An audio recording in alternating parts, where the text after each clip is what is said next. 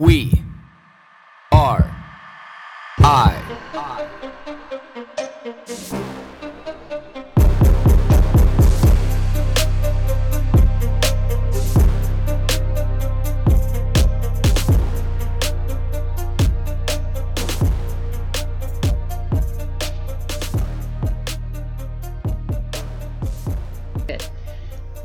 we're sitting down with Sohail and Susan today, and uh, just from the conversations we've been having, like the last uh, half an hour, this is going to just be an absolute wild ride because I thought my eye blankets were just popped wide open, um, just with knowing really surface information about these two.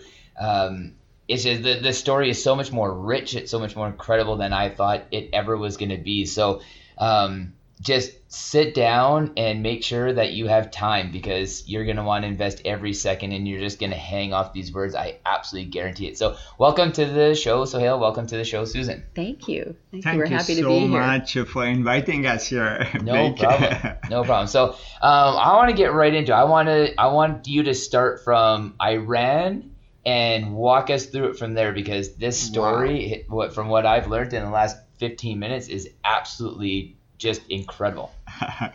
well, my name is Sohail Motahede. Motahede, by the way, in Persian means unity because my grandfather uh, asked uh, a great man, a wise man, who actually is, his name is Abdul Baha. He's the uh, son of Baha'u'llah, the founder of the Baha'i faith, which I believe in. So basically, uh, unity is the core. It has been inspiring me from very, very early childhood. From the moment I was born, uh, inspiration around the house was the suffering of one is the suffering of all. And that inspired every moment, every action, every service, every thought uh, in the family was okay. We are here. We have a destiny to fulfill. The best way is to be serving humanity. So that was the source of my inspiration, and that guided every other step in my life. Yeah. So basically, uh, at the age of 9, 10, um, oh, yes, I left Iran. Uh, I was born in 1950, and in 1956, at the age of six, we left Iran. We were seven brothers and sisters, which is a huge family. And at that time, my father and mother, they were extremely wealthy they actually lived next to the Shah of Iran. we were had the same wall uh, separating our, our homes, but um, they felt that the best way that they could educate the seven children was to take them to Europe and uh, be of service at the same time. So that's where we started our journey, and I was six, and we landed. Uh, the first place we landed in uh, Holland and with seven children and my mom and dad, nine people. In Holland, houses are so small. Nobody could fit us in any house. We could not rent any house there. So we ended up to at, in Switzerland. Um, well, Switzerland was quite a, an interesting country to live in. Just to give you a, a short story, for the first time, I decided to put some learn some music and uh, I chose to do um, trumpet. Um, but I didn't know. The first time I uh, experienced trumpet, I played trumpet in a house. Police showed up, and uh, there was my musical uh, desire to learn music. And that was your parents' passive way of just saying they didn't like what was coming out of that trumpet. so uh, Switzerland was a tough place for you had to be extremely regimented in every discipline and everything that you do. But anyway, that passion of discovering nature, around environment, and seeing possibilities, I always looked at things in a different way. From at the age of nine, I knew I was going to become an inventor because I felt that the world, there's so many creativity that we can bring in, so much improvement because everything looked, oh, how about if we were doing this different way? How about looking always under the table rather than looking over the table? so basically, that idea, that concept, that things could be improved, that the world could be a better place. And when you're young and you are uh, full of uh, possibilities, imagination, um, and you have parents that are always encouraging you, you think that you can change the world. And so I wanted to become a mover and shaker. so I, I started to do little experiment here and there. My brother and sister uh, tell me that I was quite naughty as well, doing a lot of experiments that were somehow dangerous for the house, put fire in the house or something like that. But anyway, so um, at the age of about when I was 11 years old, 12, 13, suddenly uh, 14, no, 14, 15, suddenly uh, somebody who was taking care of our properties in Iran um, uh, unfortunately embezzled all the belonging of my family and my father had also a, a number of uh, oil well and at that time the government nation nationalized all the wealth.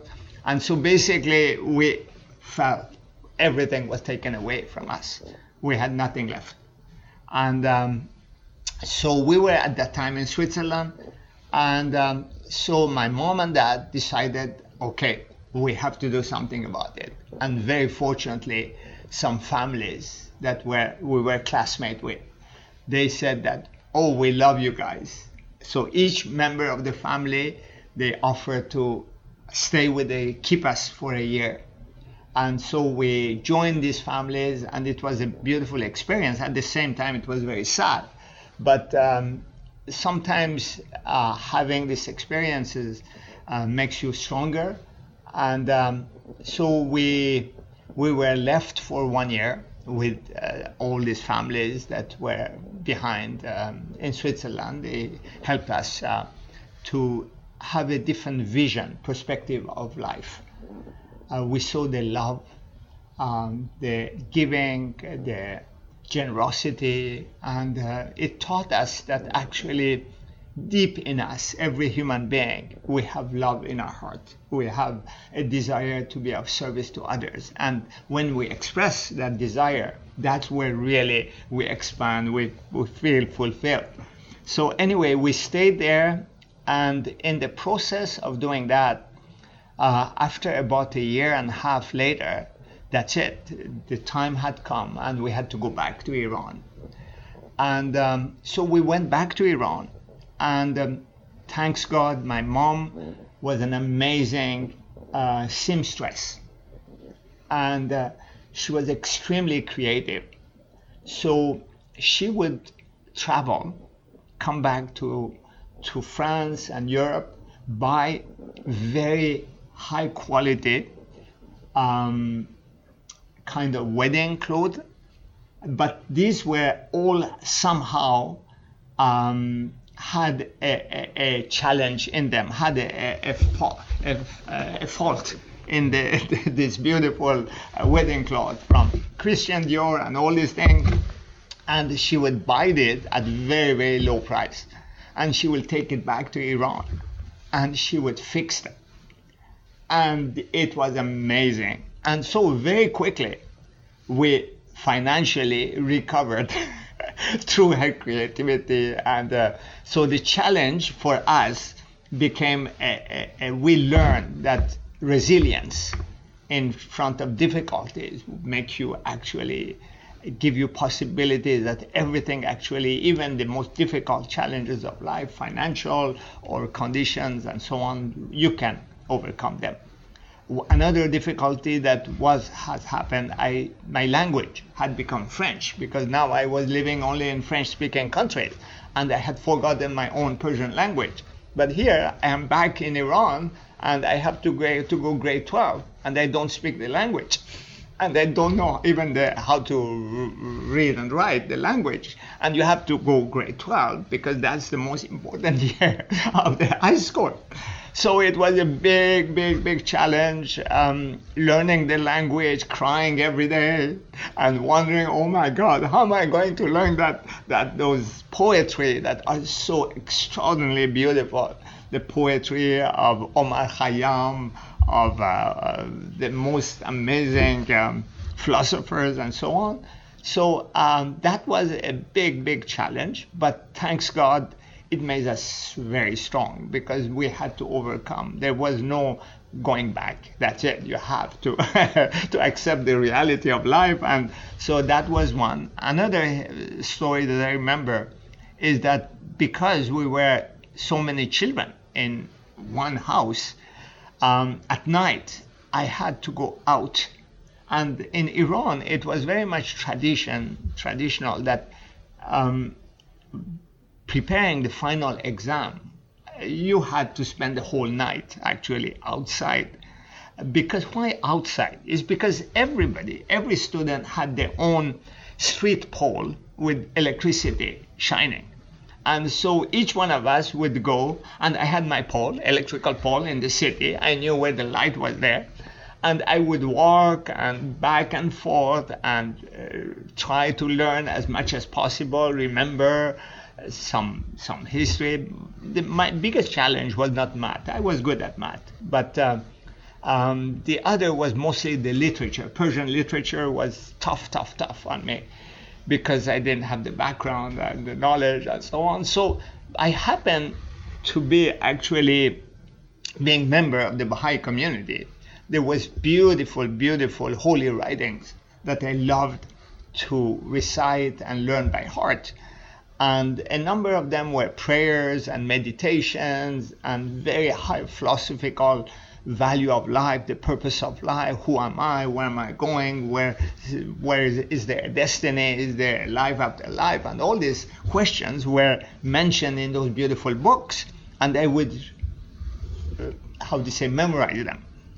And then when I had to write literature, because I had memorized this beautiful poetry that I loved so much, then when they were asking me to write, uh, you know, literature, something, because I had to pass the exam, I remember all this literature. So I will kind of tweak in that part of the pieces of that literature into the few sentences that I could write, and barely my, my handwriting looks like a three years old, five years old, ten years old child because uh, I didn't have the practice to to. But at the end, unbelievable. My teacher came to me and um, he saw the degree in which I was lagging, but he was surprised that somehow in literature, despite that I was so bad, I couldn't speak really the language, I still managed to get the grade. so anyway, he was also unhappy for a few things because in Iran, persecution of the minorities was very high. Mostly, I was member of the Baha'i community, and there was high persecution. So he called me and says, "Well, you know, you will never succeed." And I tell you, I'm going even to tell you that I'm going to cut my hand if you ever succeed to pass your grade 12.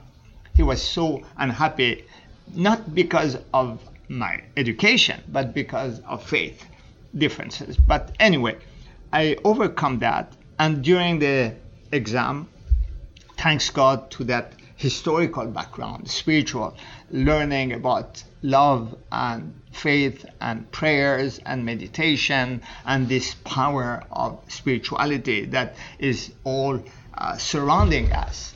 So I was able to write again remembering the prayers and I, how do you say, uh, um, uh, embedded into the literature uh, that I was uh, the the exams, uh, some of this, and math was good, and so I succeeded actually with very good grades, which allows me to allowed me to enter university. Then I left Iran and entered a university in France. So then I continued my education in France, and that was uh, less challenging. But And I'm just gonna like jump in there real quick Yeah. before we get into university. I want to go all the way back with those onion skins for you to tell us what it was like for you and your family when, because you were six leaving Iran that's and going to Holland. Like that is dramatically different. What was the culture shock, shock like? Do you remember what it was like for like you personally, or you and your family? Like I take you guys probably weren't in Holland for that long, but like what was it like? Because I would assume that you had not been out of Iran yet. No, that's right. That was the first time. I, I recall a story that was a bit funny. Um, you know, uh, in Iran, we don't have much cheese. Uh, from uh, cheese, uh, the, the way that the cheese, um, like for example, uh, camembert, you know, cheese, uh, some cheese are so smelly that I had never imagined that such thing existed before. And when we were in Holland, we were at the breakfast, and the cheese had kind of looked like it had worms in it because it was a cheese that could almost move. and the smell of it was horrible to our taste. But other people love it because they, they, they, they, in the hotel they would bring this the most expensive because the family had the means, so they would bring the most expensive foods, including all the varieties of cheese. And I remember when the seven children we were sitting there, they brought the cheese. The smell was so overwhelming. We all ran out of the the room, and my father and mother, to save face, they had to take some of it and show some kind of respect. That's that one story that was showing that sometimes food is quite uh, challenging, and not all the foods are are uh, Well, especially taste. like cheese though too. Like some of those like stinky cheeses, like they're just they're they're terrible. Like there there's no two ways to skin that cat. Like they're just bad. Like, there yeah, they are. they exactly are. what you mean. So that was one aspect. I remember another story in which, okay, you know, because we had we were seven children, we had so much fun among ourselves. So the I would say the the solitude or finding yourself isolated in a new environment was not that bad. Um, learning the language was a challenge. And uh, in Switzerland, you had to learn two languages, French and German. And I started to learn some German, but we moved in the French part of of, uh, of Switzerland, so that became French became my first language. Um, otherwise, um, And you guys are kind of traveling around like as a small community because the the nine of you like that's that's basically like two or three families worth of people right there. right. So like you're almost traveling around as like this little micro community. So like I said, like you're gonna have a base layer of comfort because you're always gonna be able to connect with some That's people every day. That's right. There's there's also some another story that I remember. My father had bought a very large car, a Chevrolet, which was very extended Chevrolet. They had this, uh, they owned it all the time because with with nine people in a car. At that time, they didn't have any belt, so you could squeeze in as many people as you wanted in a car, and there was nobody to tell you that the number is is restricted. But I remember we we started to travel in Switzerland and in Europe, and uh, uh, we went to a hotel, to different hotel, and nobody would accept us because we the number was too big, and usually the hotels were small. And so one night I remember we stopped in a park. And uh, I remember with my brother, we actually slept on the top of the roof of the car, and it was fun. We were camping, and we had enough tents and camps. And uh, so in the morning, we saw that people are all surrounding us, and they are throwing money Oh. to us, thinking that we are stranded and we didn't have any means to Yeah. to move on. But anyway, I remember that story it was was very, and also with my brother, we were quite naughty. Sometimes we may make holes in the hotel rooms so that from one room we could communicate with the other. And of course, this was terrible. But another story that I remember when I was 10, 11 years old is that we decided to make a raft and there was a lake uh, Lake um, um, Léman, uh, which is a beautiful. They call it also Geneva in Geneva, and um, uh, we built that raft inside the basement of the house. In Switzerland, every house has a, a basement that is for against atomic um, Blast? uh, blast. Yeah. So uh, every house has an atomic blast room underneath. So and they they always keep food as a reserve in those uh, houses and those apartment buildings. And so we didn't know really how the things were. As kids, we built a raft and we, we, we didn't plan it properly. Of course, the raft could not come out of the door. we had to redo it. And, but we ended up to actually build the, the raft and we brought it out and we went to the lake and threw it in the lake. And right after, of course, the police showed up. and uh, but we had so much fun doing that. We learned so much, uh, and by experimenting, we um, we we had to pay quite a bit of fines because we were kind of breaking uh, the rules. But it was the, maybe the early spirit of invention and early desires to kind of contribute, to discover, to observe, and uh, actually put your thoughts into action.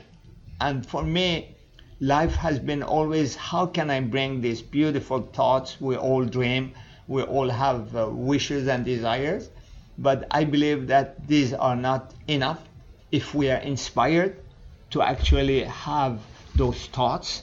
That means maybe it's my gift, it's my lot to bring some thoughts that I'm being given, I'm inspired. Maybe it's my duty and there's a beautiful, beautiful Jewish saying. Says it says Tikkun Olam. Tikkun Olam means that everybody has been created to mend a corner of the universe.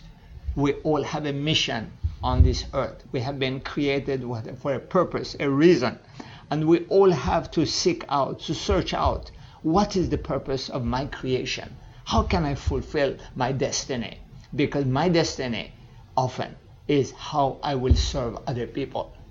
It's through service of other people that our destiny is discovered.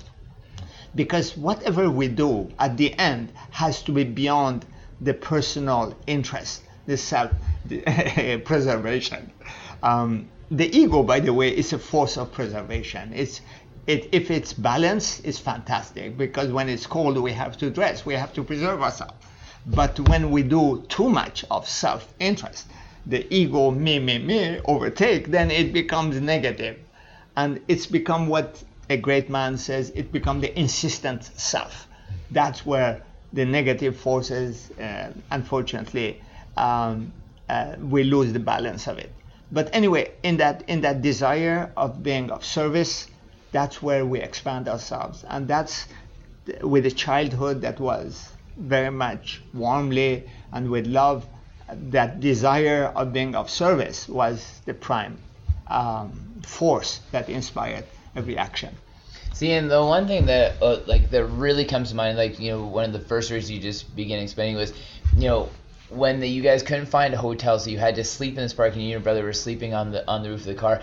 Like I know as a parent of like three girls, you kind of have this expectation of like what should be right or like what what's a good environment, like what what's gonna afford them like happiness and like but again like you know when we look back at it now as like adults saying like that was some of the the best times of your lives like out of all the stories you remember you remember that one and how rich and how invaluable that is.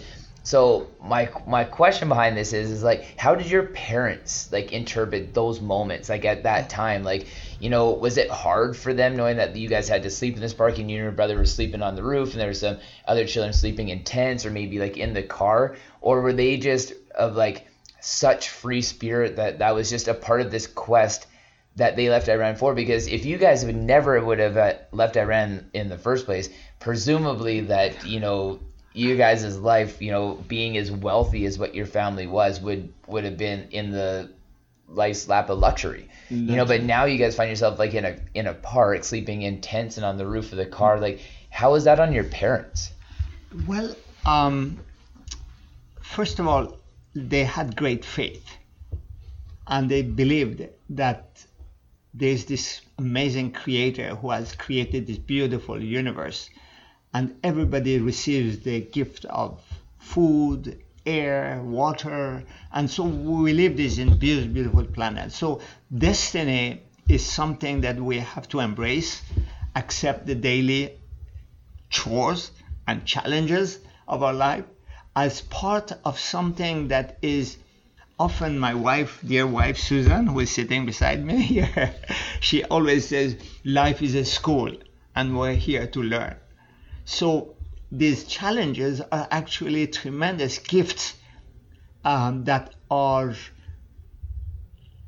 training us, they are teaching us to become more resilient, to become more uh, softer, to become more understanding, and also to understand a little bit some of the challenges that the homeless people are going through, the challenges of people who are deprived of food, of uh, you know lodging. They are deprived of so many things, or some other people, sometimes their families, they they they have challenges in their families. They have separation. They have difficulties. So whether you are rich or poor, the challenges are always there. Money is not the the the, the, the issue is the attitude that you have towards life the view of life, your vision, your inner strength. And the beauty is that we have all been given uh, these qualities. We just uh, sometimes forget that we have that. And that's why when we have these challenges, this, this resilience in us comes out and the best of us comes out. And um, so that's basically uh, something that we all face. Uh, I remember a friend, a dear friend, who went to to um, Russia, and he said Russian.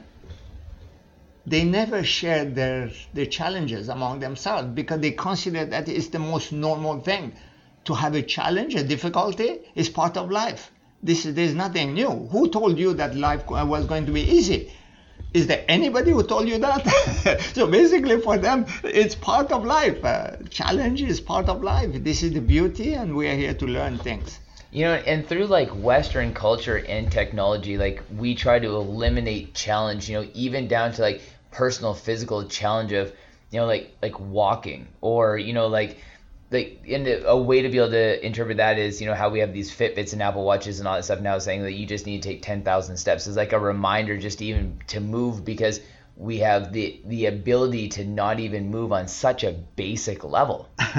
You know but like where like adversity in a lot of other countries in the world you know like it's just it's such a real part of everyday life that again like you know you there's this culture of people that like they don't even talk about their struggles not because they're hardened individuals like what we interpret like you know russians just these hard crazy you know like just the definition of like you know like fortitude in a human being but they just look at it as why aren't we all like that? This is just life. This is who we all are. That's who we are. That's who we are. And uh, th- those are actually these difficult moments are going to be extremely important in our lives because we always can come back to them and remember that we actually went through it after the rain, there's always sunshine.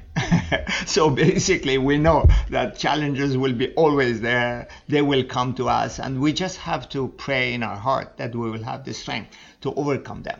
And we can. And the beauty is that if we are connected to other people and we have families, friends, and together we talk about them, discuss it, so we express it. We don't keep it too too hard in ourselves and we open up to others. Uh, those challenges and difficulties we'll discover that wow other people has as many challenges as i do. And uh, you know not not uh, everybody is a rosy life and easy. No everybody has difficulties and life is about um, beautiful overcoming these challenges learning as much as possible because we we will grow through that so, so, then that actually brings me to another question I wanted to address. Because you guys made the trip from Iran, like was the acceptance in Holland and Switzerland you know, like you know, coming from like Iran, like, was did you guys f- like face any like racism or like adver- like cultural adversity? Like, was there any of that, or was everybody very welcoming? Like, No, no, no, no.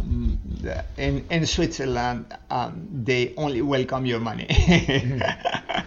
Uh, your bank account actually you lose interest every day you put your money there. They don't give you interest. They take money out of you. Uh, when you put money, it, you lose your money because they say that we are protecting your money.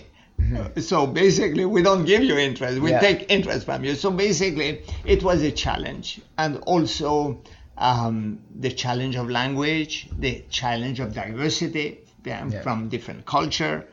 Uh, you are not accepted necessarily uh, easily, um, and um, was it hard going to school? Like, were the other kids? What were the other kids like when you guys started school? Were, Yeah. Did you guys get picked on? You know, being from Iran, like? Um, So I can imagine like this is yeah. in, in what like the 19, 1950s, 60s, yeah. 50s, 60s. At that time, um, kids actually they play along. They fit along. They don't see if at the family they don't learn the prejudices of the parents. the kids get play together and enjoy each other's company, and they do naughty things together. That makes them more uh, kind of companionship. They have secret among themselves, but nonetheless, that was not the th- that was not uh, really something that I experienced. Uh, Thanks God. Uh, and even if I had experienced, somehow the attitude of uh, the, of love and uh, strength that was given from the family, we would overcome them because this idea of being of service to others attracts a lot of friendship.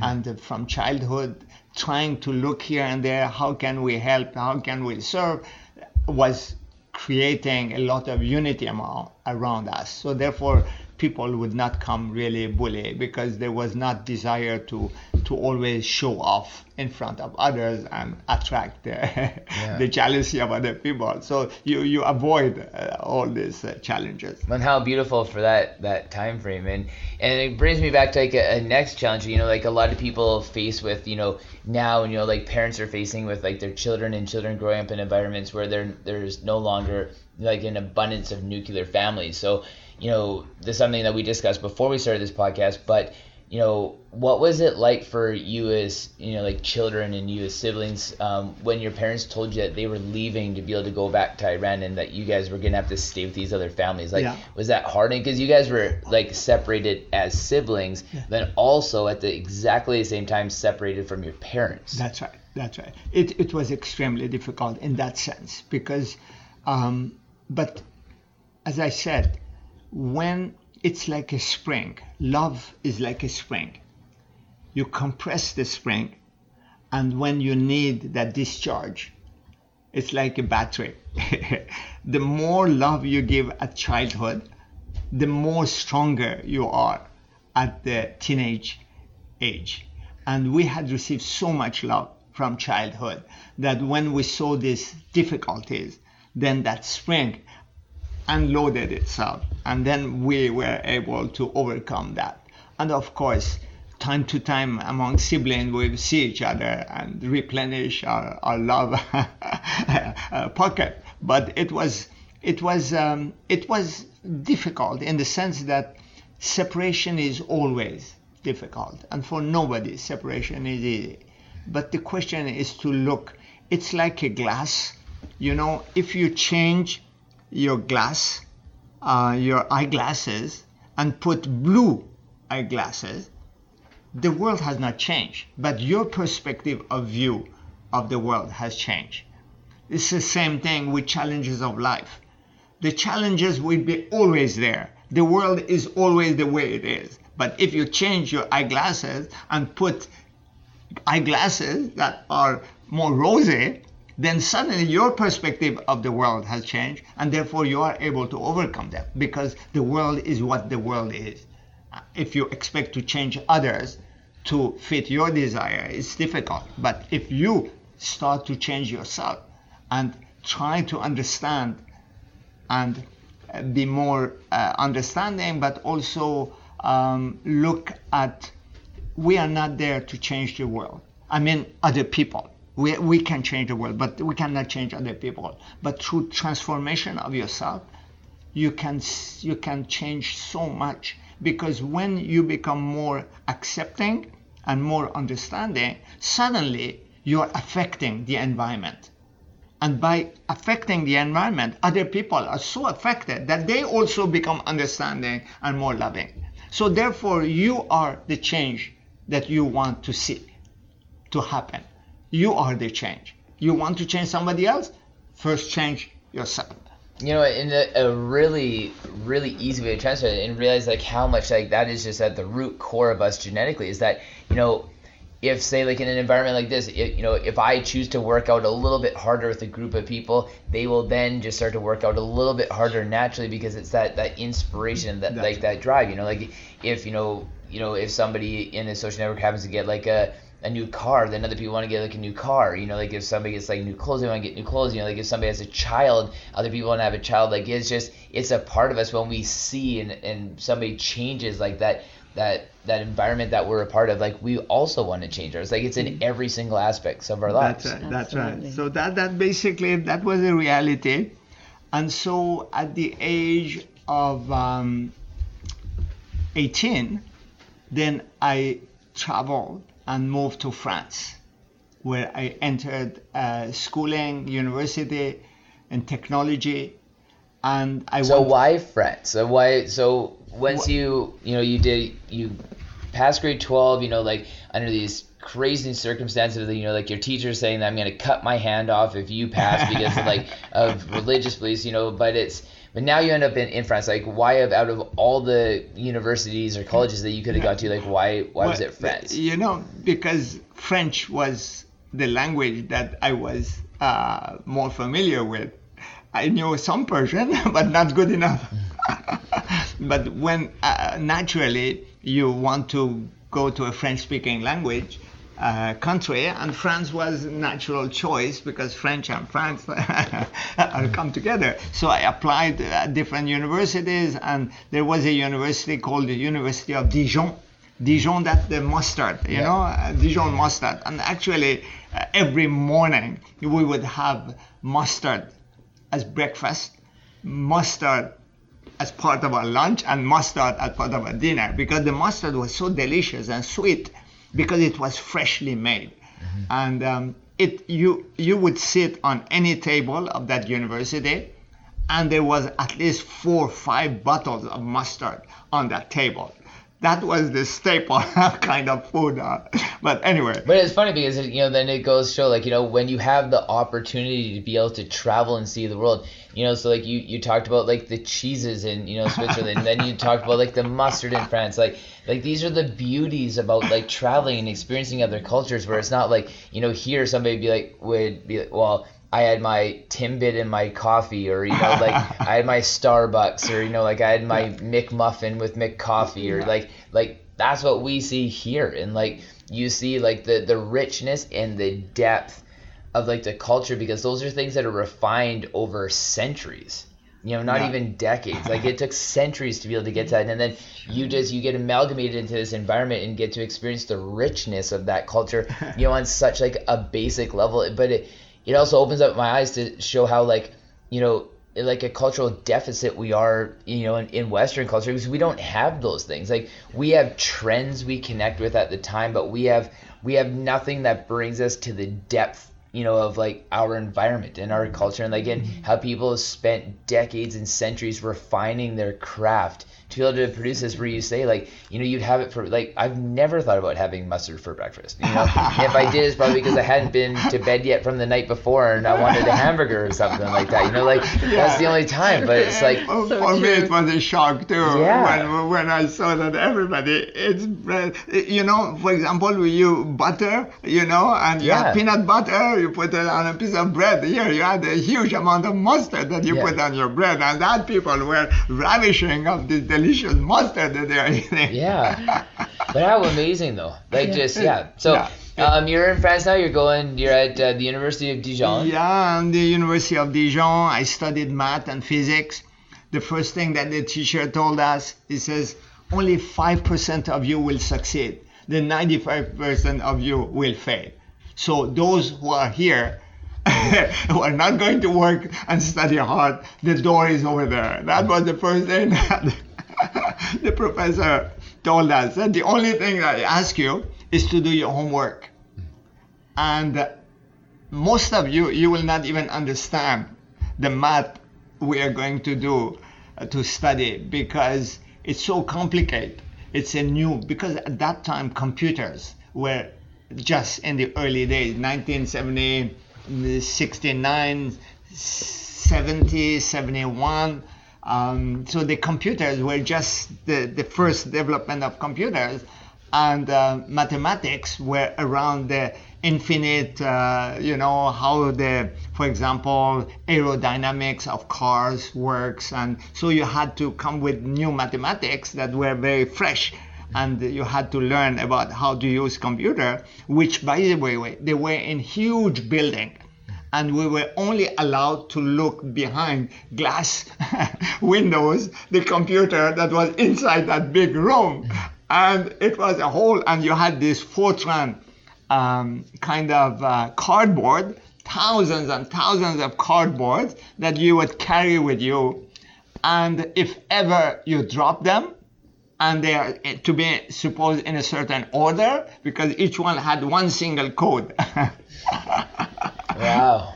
So I remember that And the, the thing, just like real quick, that I, I was thinking there is like, you know, how we have such a tough time like in school now, just thinking like the monotony and the boredom of going to school. Like, you know, like a lot of people, you know, like connect with that. I hear with the kids around here all the time. Like I experience that myself. But, you know, for for you to go and then be in this classroom where a teacher saying 95% of you are going to fail and even like the 5% that stay may not even understand the math that we're going to teach here. But the the 3 years that you've been in school and now is you know say essentially grade 11 your parents leave and you're in a country by yourself you've been split from your parents and your siblings but that didn't deter you from doing well in school. You know then you go to Iran where you don't know the language you don't know nothing and you have to try to be able to find a way to ex- succeed. There's no power in your home. You're outside at night underneath the street lamp to be able to study because there's no power in your house amongst all the other kids finding their street lamps. You're successful there and amongst like a teacher who wants you to fail because of cultural beliefs, you know, and is encouraging you to fail and is even so passionate about you failing, saying that he's going to cut his hand off if you do pass. That's right. And then you then you change countries again, your third country in essentially probably that's three or four years, and you end up getting in front of another teacher that basically encourages you to fail again because you're statistically going to fail. You know, like you know, like it just. To, but to be successful in that environment is absolutely absurd compared to what we think real problems are now. well, uh, yeah, well, that was that. Was, as I said, you you look at uh, diversity as at um, challenges as kind of uh, stepping stones. Um, each one teaches you something. There's a Chinese saying that says, "Your best friends, your greatest teachers are your enemies." because they're going to tell you where you may fail or you will fail. So basically, they will be the greatest teachers. So is life. The more challenges and testing and failures you have, the more you learn how to do it right. And uh, I highly uh, welcome failure. As an inventor, I think that's what makes the distinction between true inventors and those who very quickly give up. Because for me, I always know from the beginning that I will fail. I don't do it with the intention to fail. I do it with the best intention to succeed. But I know that the failure will be the greatest teacher. So I always look where is it that it's not going to work? Because I know that unless I try, I will not know. Mm-hmm. And this is the beauty, and I think this is the secret that makes inventors inventors. Mm-hmm. Is basically they don't give up, they are persistent, they try, they persist, and they accept failure as the biggest lesson of mm-hmm. the, the learning process. And it's so beautiful.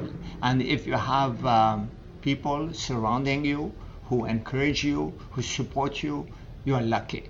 But most of the time, it's not the case because when you are different and you think differently, other people feel maybe threatened or feel unhappy or they, there is a discomfort level that you create by being different. and so you have to learn how to overcome that. And if you are very profoundly, you see, an invention is like a hunch. You have a hunch, and that hunch is your gift. And that gift is exactly what I said. We are, each one of us, have been created to mend a corner of the universe. That gift that you're receiving, that inspiration, maybe it's your gift, and you have to be strong enough to stay behind it and carry it forward, make it happen.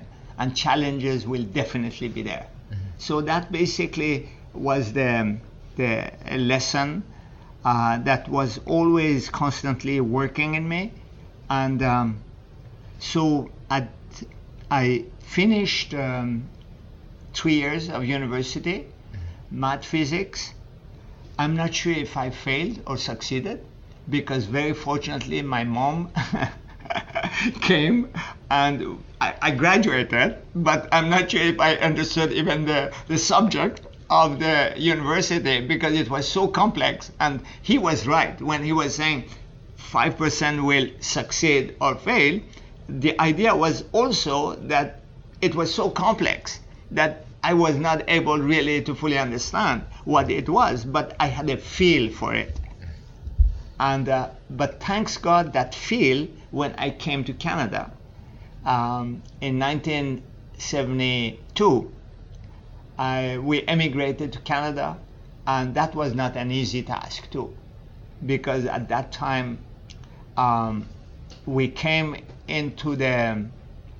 Um, I had a Persian passport, Iranian passport, and on the passport it's written this passport is not valid for immigration.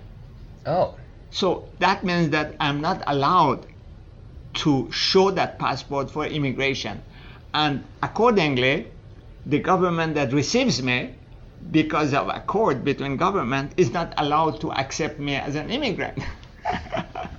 so here, my, I tell my mom, my mom said, don't worry. We will say a prayer and God would close the eyes of the customs agents. I said, wow, this is the degree of faith that she has. That faith was always present. She knew that, don't worry, there is a greater God. He loved us, He created us. Here we are on this planet. He's going to take care of us. Don't worry. so that was the general theme every moment of our life. My mom would say that, don't worry, it will work. And so we showed up to the Canadian immigration. And for some reason, exactly what she said. we were we passed through the immigration and of course we had to fill up a lot of forms and documentation but that was in the 1972 um, so we entered canada and i tell you from uh, that moment every time I enter Canada, I have tears. Every single time I put back my foot into Canada, I have tears. I travel a lot, extensively, but in the early days. and Canada has been a welcoming country, has been lovely, lovely, lovely. People are kind, are at least that, that environment in which Canada has created allows for integration of people in a peaceful way. The competition is is there, but it's not um, overemphasized, is not uh, overdone like many other countries. Um, I love the there is some kind of sense of order in Canada, which most countries I have not seen. Um, although eh, nothing is perfect, but it's very close to what my heart wishes to see, and I see that in Canada. So basically, we entered Canada, uh, went to university again. I spoke French and no English. Again, a big, big challenge. And now I'm entering University of Toronto, which is purely English language.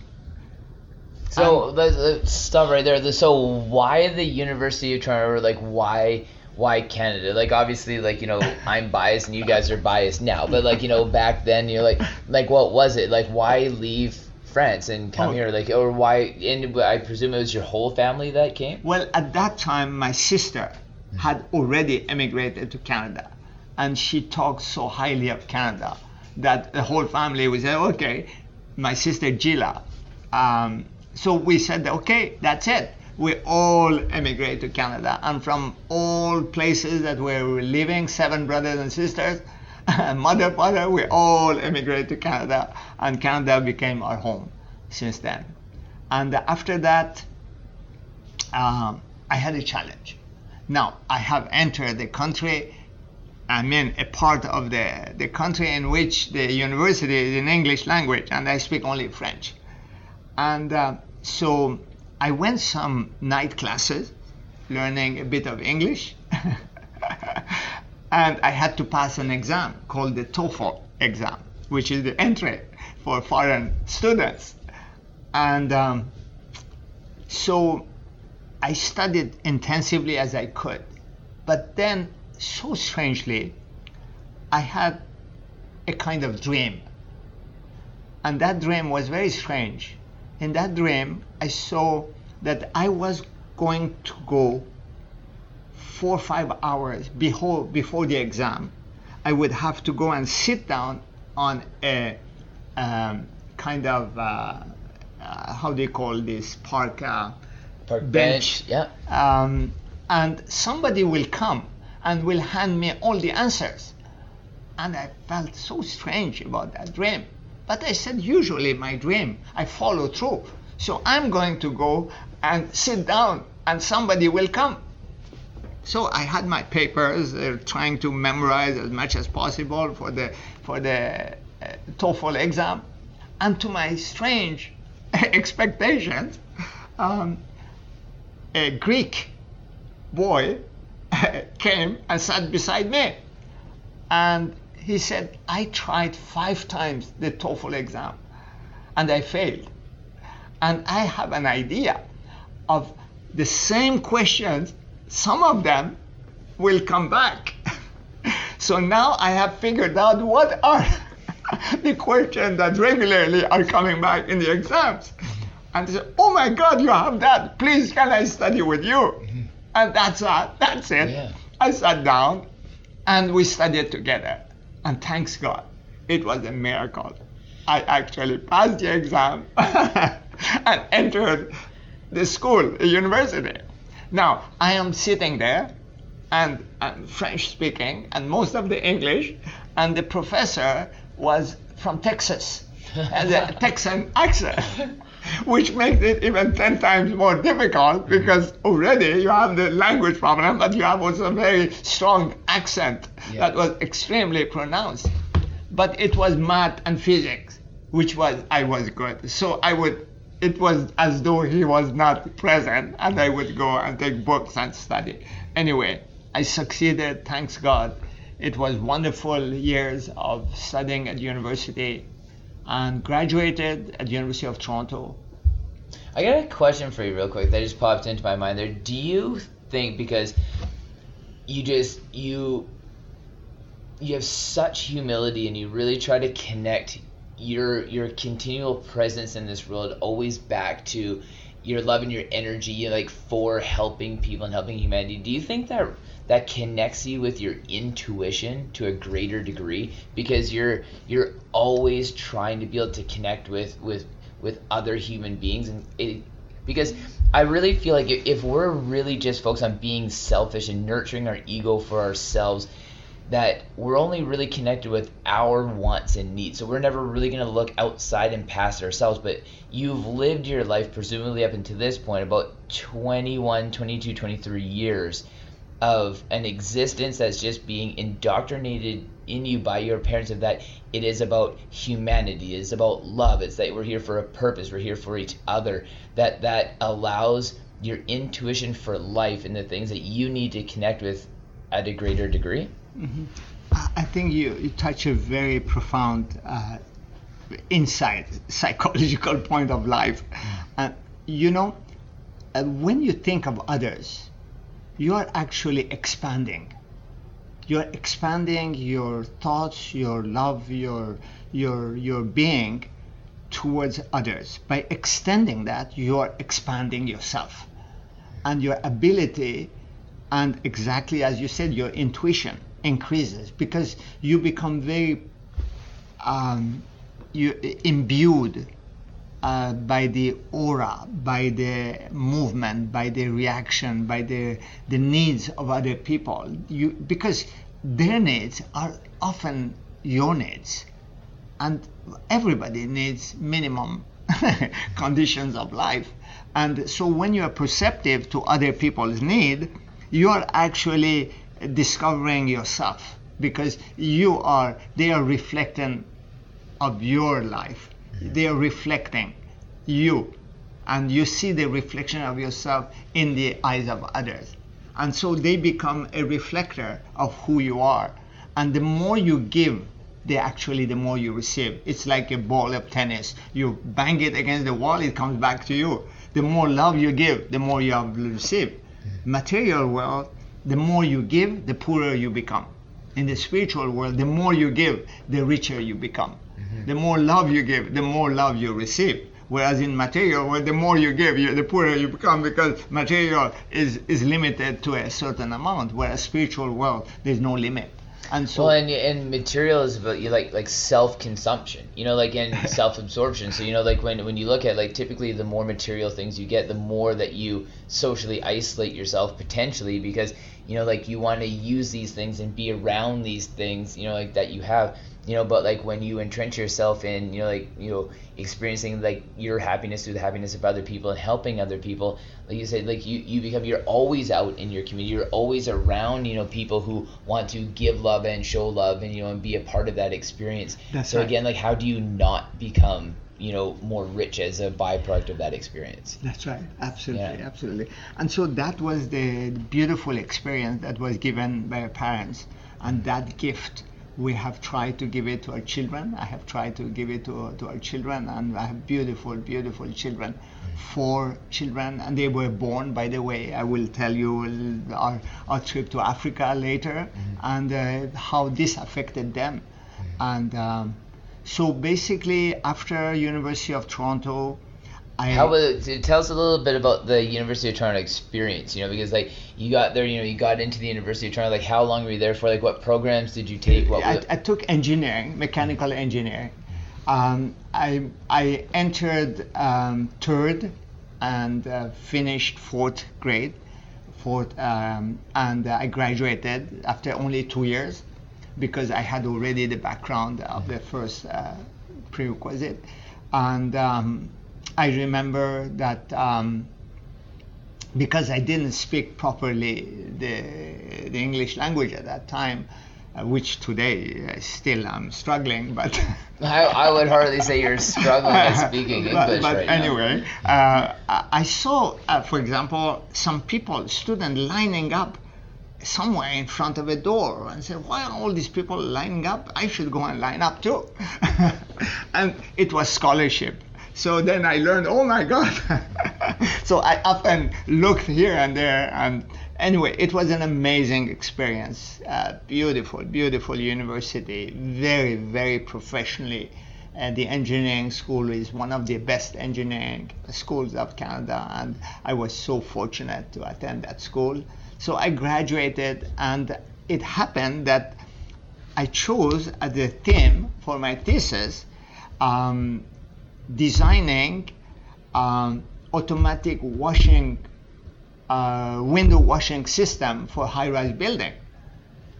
And the moment I graduated, then there were some people who were interviewing students and one of them, the interviewers, had heard that I was doing something like that for window washing, and he came, oh, we are designing the CN Tower, and we need somebody to design the window washing system for the CN Tower. Okay, you are hired.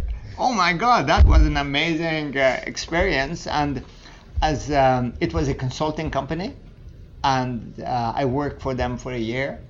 And we, by the way, we ended up not adopting because it's a telecommunication tower, and there should be no electrical and no electronic involved mm-hmm. with it. So we ended up to use a mechanical system. But anyway, that was an amazing experience because we used the technology for other buildings, but not for this building. But anyway, after that, I decided that we'll go to live in Quebec because I was French speaking country uh, coming from French speaking origin. I thought that I would go to Quebec and live in Quebec. And, There's really no borders to your personal sovereignty, is there? Like, No. you know, like just because you guys have just traveled so much, and essentially, like, you know, listening to you tell the story now about how it's like, well, you know, we, we came to Canada, you know, then, you know, I graduated, then we went to Quebec as naturally I'm French speaking. It's like, but that was exactly the purpose of why your parents left Iran in the first place with you guys, Well, is to be able to there experience is a the greater world. purpose. There is a greater purpose. You know, uh, in our faith, we believe that the world is but one country and mankind is citizen. So, as Baha'is, we see the globe as one country. We do not see any borders. My country is the globe. So, I do not feel at all an outsider anywhere on globe earth. I feel i am in it i am part of it and i am inside my home. And i truly honestly sincerely believe that. I lived in africa i lived in laos i lived in southeast asia i lived in china for many many years. I learned six languages. All this i always felt at home.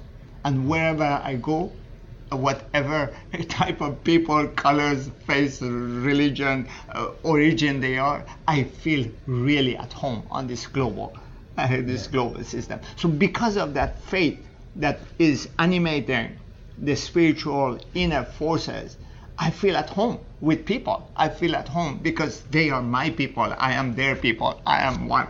We are one. We are one family, one, one people. So I feel that so intensively so that my eyes do not see. I may have talked to somebody who was black color, and then later on, if somebody had asked me, Oh, by the way, what was the color? I would have not remembered. I would have remembered everything we said, discussed, but I would have forgotten what was the color of that person because that was not the distinguishing feature that what would have touched me. It was his heart, how he was reacting with his heart, how he was talking about true authenticity, spiritual values that he was conveying. So um, that I think that's the greatest gift of traveling, of discovering the culture. And as you said, we have to welcome this traveling and exchanges and um, the diversity of the human experience. Yeah, absolutely. So when you get to Quebec, like what what happened in Quebec? Like what did you Well, you I there? Quebec for three months. I didn't have a job. It was tough. It was hard. Uh, at that time, getting a job in Quebec was very, very difficult. And uh, being an outsider in a kind of at the beginning, uh, because you're not, you're suddenly parachuted in an environment. You have to know people. You have to know the environment. And I got an interview, and. Uh, I asked who is the interviewer. He said, sorry, we cannot tell you. Said, wow, what kind of interview is going to be that I don't know who's going to interview me? And they interviewed me. And at the end, they said, you got the job. I said, what job is it? They said, oh, this is the center of inventions Whoa. for Quebec. It's called Centre Industriel CRIQ, Centre de Recherche Industrielle du Québec, which is the research center for industrial. So here, my dream Wow. from childhood. Now I was going to be an inventor at the research center for Quebec. And it goes back to your intuition, like why move to Quebec? That's right. I had know? no clue that ever this dream of mine, that desire, that passion had come true. And here I am there. I'm really passionately serving the people of Quebec with love and uh, devotion, making a lot of circles of friends and friendship and building unity communities around, in addition to my engineering work and research. And then suddenly, I hear after a year, oh, by the way, I got married at that time. Beautiful French Canadian lady, young, beautiful. She was a Catholic missionary and she had come back uh, after she had become extremely ill. So after two years of uh, working with leprosy mm. in Congo, uh, French Congo, she had to return for hospitalization to Quebec, and she was recovering. And uh, so we became friends, and uh, later on I married her, and uh, um, we were married only for three months then suddenly, a great teacher of my faith uh, called Dr. Mahajer, he passed through town and he said, We need volunteers to go to Africa. Said, Okay, that's a good idea. But then he said, There are pygmies who suffer tremendously. Congolese pygmy in Zaire, in Congo. And the government at that time was cutting all the trees because the trees are extremely expensive. They are teak wood, they are special wood, very rare wood, and they were cutting all the trees for both uh, agriculture and also for money. And the pygmies who have lived for many, many years, for 5,000 years, they have lived. This is their natural habitat. They were chased out by the army, out of the forest and they had nowhere to go. They were dying in big, big numbers. And when I heard the story, I said, okay, we will volunteer. We will go to Africa and see what we can do for the pygmies. And uh, it was so hard. I loved so much my engineering work and the career, the possibilities, the, the technology. I love technology. And so for three days, I cried and cried and cried. It's a mourning.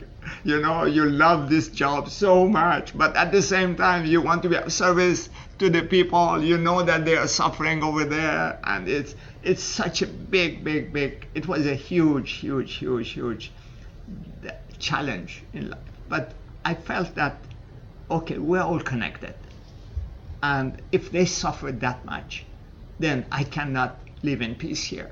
I have to go. And so that's it. With my wife, my first uh, wife, she was French Canadian. She passed away later, but uh, at that time, we decided that okay, we'll volunteer and we'll go to to Congo, and um, at that time it was called Zaire. So we with the little thing that we had, we closed everything in Quebec and started our journey and arrived in Congo.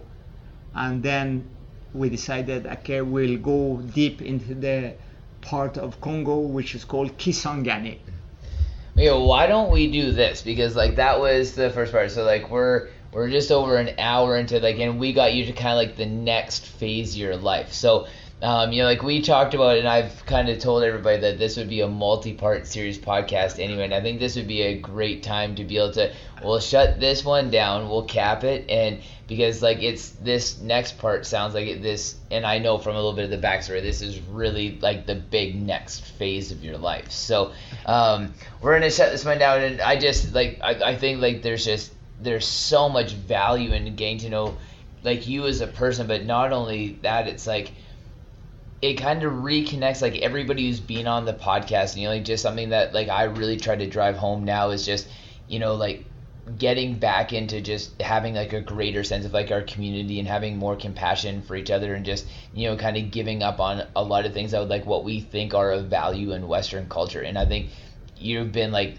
the living walking breathing example of that that has been on the the podcast because when you're talking about like you know crying for days about leaving your your engineering job in Quebec, like like my heart's falling out of my chest. I'm like the tears are almost running down my face. I'm just like I am just such a terrible human being. Like I'm like I, I couldn't even imagine like doing like it's, it is incredible that like you just the self sacrifice of leaving something that you clearly have worked like over 20 years 25 26 years to be able to achieve and you finally get to this where you're connected with. And the only thing that really connects you with is continuing the journey to be able to help your fellow man.